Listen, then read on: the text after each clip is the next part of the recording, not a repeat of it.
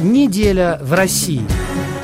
Александр Валиев. В Москве на этой неделе около 300 человек провели одиночные пикеты в поддержку сестер Хачатурян, которым незадолго до этого было предъявлено официальное обвинение в убийстве отца по предварительному сговору. Правозащитники недоумевают. Следствие установило, что девушки были жертвами насилия, но при этом отказывается признавать их действия обороной. Михаил Хачатурян был убит 27 июля прошлого года. Его тело с ножевыми ранениями было обнаружено в подъезде многоэтажки по Алтуфьевскому шоссе в Москве. В убийстве тут же обвинили трех его дочерей – Марию, Ангелину и Кристину, 17, 18 и 19 лет. Вскоре об этом трагическом инциденте стали писать все СМИ. Оказалось, что после того, как несколько лет назад семью из-за конфликтов с ее главой покинула жена Михаила их старший сын, девочки остались с отцом одни. По словам соседей, родственников со стороны матери, самих сестер, а также их подруг, Михаил регулярно издевался над дочерьми, избивал их, заставлял прислуживать, фактически превратив в рабынь. В материалах дела фигурирует аудиозапись, в которой отец очень грубо с использованием нецензурной брани ругает дочь, а также угрожает изнасилования. Эпизоды сексуального насилия также упоминаются в показаниях девушек. Родственники Михаила и его друзья рисовали совершенно иную картину. Хачатурян был набожным, хоть и вспыльчивым человеком, дочерей растил строгости, но при этом они никогда ни в чем не нуждались. Как и чем зарабатывал Михаил Хачатурян, до сих пор доподлинно неизвестно, но деньги у него водились. Есть подозрение, что он имел отношение к торговле запрещенными веществами. Кроме того, у него были влиятельные знакомые и друзья. Именно на это обстоятельства ссылаются сестры Хачатурян, объясняя, что обращаться в полицию с жалобами на его поведение было бессмысленно. В квартире семьи было обнаружено несколько единиц оружия. Кроме того, многие знакомых семьи подтверждают, что Хачатурян был психически неуравновешен. По некоторым сведениям, он неоднократно проходил лечение в психиатрической клинике и выписался в очередной раз накануне трагедии. Якобы вернувшись домой и узнав, что дочери вновь поступили в разрез его запретам и указаниям, он впал в ярость, после чего и произошел конфликт, приведший к его гибели. Сразу после убийства сестры отправились в СИЗО, но в сентябре суд выпустил их, избрав другую меру пресечения запрет определенных действий. В соответствии с ним девушки должны быть дома с 21 часа до 7 утра, им нельзя пользоваться интернетом, общаться по телефону, за исключением разговора со следователями и экстренных случаев, а также общаться между собой и со свидетелями по уголовному делу. По некоторым сведениям, Кристина живет с тетей, Ангелина с бабушкой, а Мария с матерью. В соответствии с предъявленным обвинением им грозит наказание вплоть до пожизненного лишения свободы. Адвокат Ангелины Хачатурян Алексей Паршин говорит, что девушки настаивают на своей невиновности и собираются бороться, чтобы ее доказать. Следствие само пришло к выводу о том, что в отношении сестер осуществлялось насилие различного вида.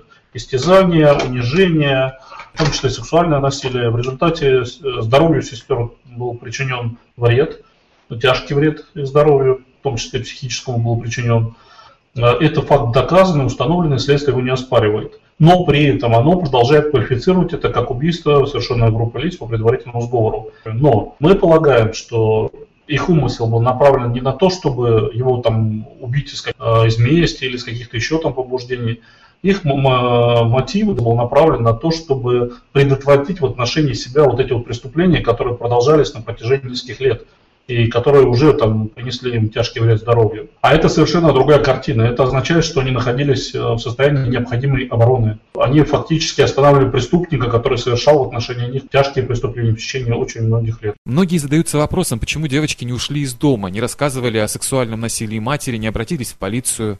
Несколько лет назад, там, за три года до того, как это все произошло, мать девочек была выгнана из дома, они остались с отцом. И фактически они от него очень сильно зависели. То есть они находились в таком состоянии, как ну, рабыни, я бы сказал. Они ему готовили, открывали там постоянно по его звонку форточку, никогда и сам этого не делал. На полном его обслуживании содержали. При этом, как я уже сказал, он еще ими пользовался. Значит, все это время, в течение многих лет, он внушал, что убежать у них не получится. Что если они убегут, будет только хуже. Им не разрешалось видеться с матерью. Матери он угрожал, что если она будет с ними, с девочками общаться, он ее убьет. Все заявления, которые до него когда-либо поступали от соседей, там, от других людей, все эти заявления ничем не оканчивались. Более того, на их глазах эти заявления ему приносили и рвали. То есть полностью складывалась картинка, что бежать некуда, обращаться некому. Родственники тоже не помогали. На тот момент совершеннолетней была только одна. И э, развитие этих детей, оно было в этом плане недостаточно. Они не были социализированы, они были изолированы от общества. А последний год они даже в школу не ходили, девочки. Факт сексуального насилия со стороны отца подтверждается и девочками и следствием? Э, девочки, безусловно, об этом говорили, заявляли, и только после этого, соответственно, проводилась соответствующая проверка в течение года. Все три жертвы сексуального насилия ну, различного характера, в том числе в возвращенной форме. Установленный факт следствия, потому что он подтвержден экспертизами. Если они хотели его просто остановить, зачем нанесли столько ударов? Там э, смертельных ударов был всего один. Он выхватывал у них нож, и он там действовал достаточно активно, это их еще больше напугало. Вам не кажется, что государство опасается волны убийств под инсценировкой самообороны в том случае, если дело сестер будет квалифицировано именно таким образом? Вот для этого проводится э, следствие судебное, предварительное судебное следствие, чтобы такие варианты тоже исключать. Если есть какие-то инсценировки, какие-то надумки, то следствие должно их выявлять. В этом плане э, я не думаю, что государство сильно опасается. Да? Просто наша правоохранительная система, она вот сложилась еще в советское время, когда право на монополию да, необходимой обороны принадлежало государству. Вот так оно до сих пор действует. Вот это вот правосознание, обвинительный уклон, он до сих пор не искоренен. Как сестры восприняли предъявленное обвинение? Ну, девочки были готовы к тому, что будет оставлена та же квалификация, в принципе, морально такой вариант тоже существовал. А, просто девочки прекрасно понимают, что они не виноваты, и они на этом настаивают и хотят бороться дальше, то есть и будут бороться дальше.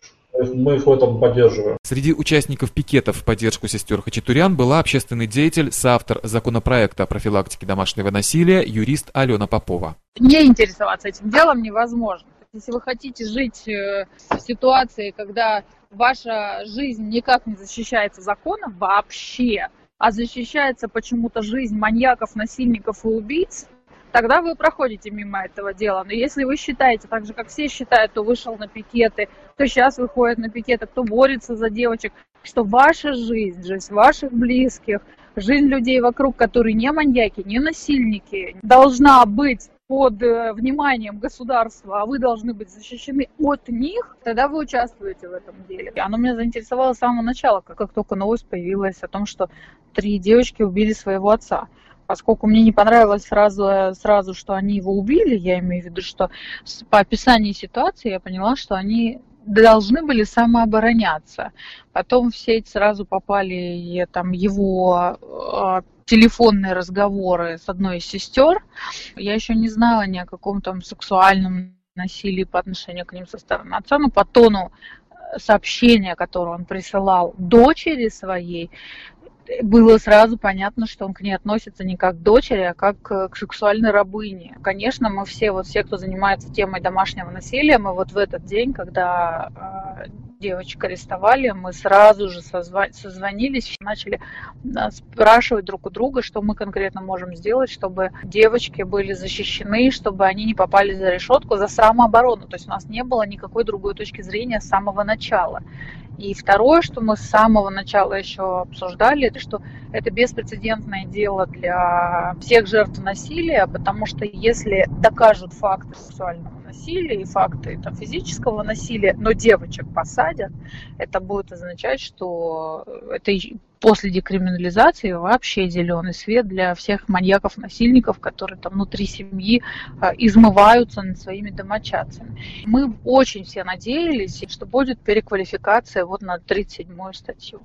Когда следствие с учетом всех фактов, которые они сами расследовали, и эти факты они сами положили в основу, в доказательную базу, как доказательство, с учетом того, что там доказано сексуальное насилие, физическое насилие, но следствие выходит с частью второй статьи 105, это убийство группы лиц по предварительному сговору, мы действительно все впадаем в шок. Вот нам Верховный суд в 2012 году разъяснил четко, что лицо, находящееся в состоянии самообороны, может самообороняться любым способом. Но почему, на ваш взгляд, в таком случае следствие считает это убийством по предварительному сговору? Я сама этот вопрос задаю публично. Я не знаю. Видимо, есть что-то в действиях Хачатуряна, что кто-то хочет скрыть. Потому что, понимаете, когда у него находят пакеты, а потом говорят, сначала говорят, что это кокаин, а потом оказывается, что это ладан, а при этом всем известны факты, что он стоял, э, непонятно, как он зарабатывал на жизнь, но часто его машина стояла на каких-то точках, к нему подсаживались какие-то люди, но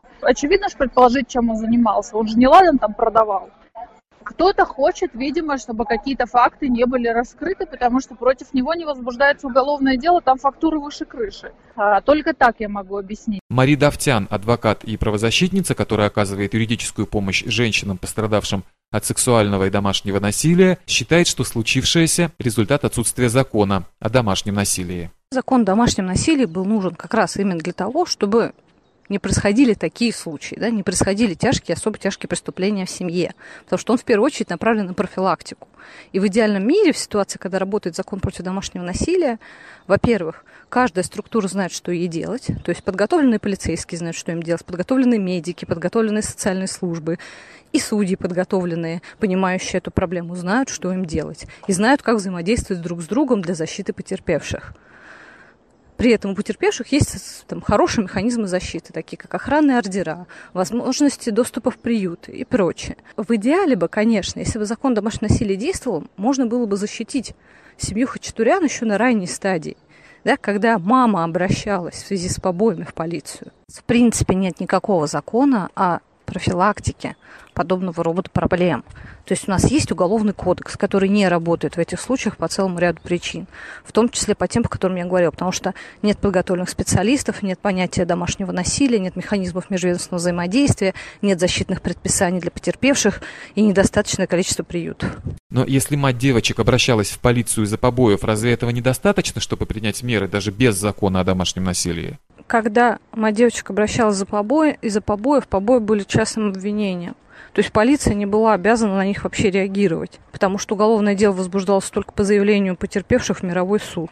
Что касается девочек, то в ситуации, когда принят закон против домашнего насилия, и дети не ходят в школу целый год, то школа, органы опеки и прочие службы должны отреагировать надлежащим образом. Тем более, даже если бы в тот момент Хачатурян причинил бы более какой-то тяжкий вред здоровью, матери. Не было ни охранных ордеров, их и нет и сегодня, кризисных центров и прочего. То, что уголовное дело возбуждается, это же не означает, что потерпевших кто-то будет защищать. Уголовное дело возбуждено, ты остаешься один на один с агрессором. Вы можете обратиться в полицию, только это вас никак не защищает от самого агрессора.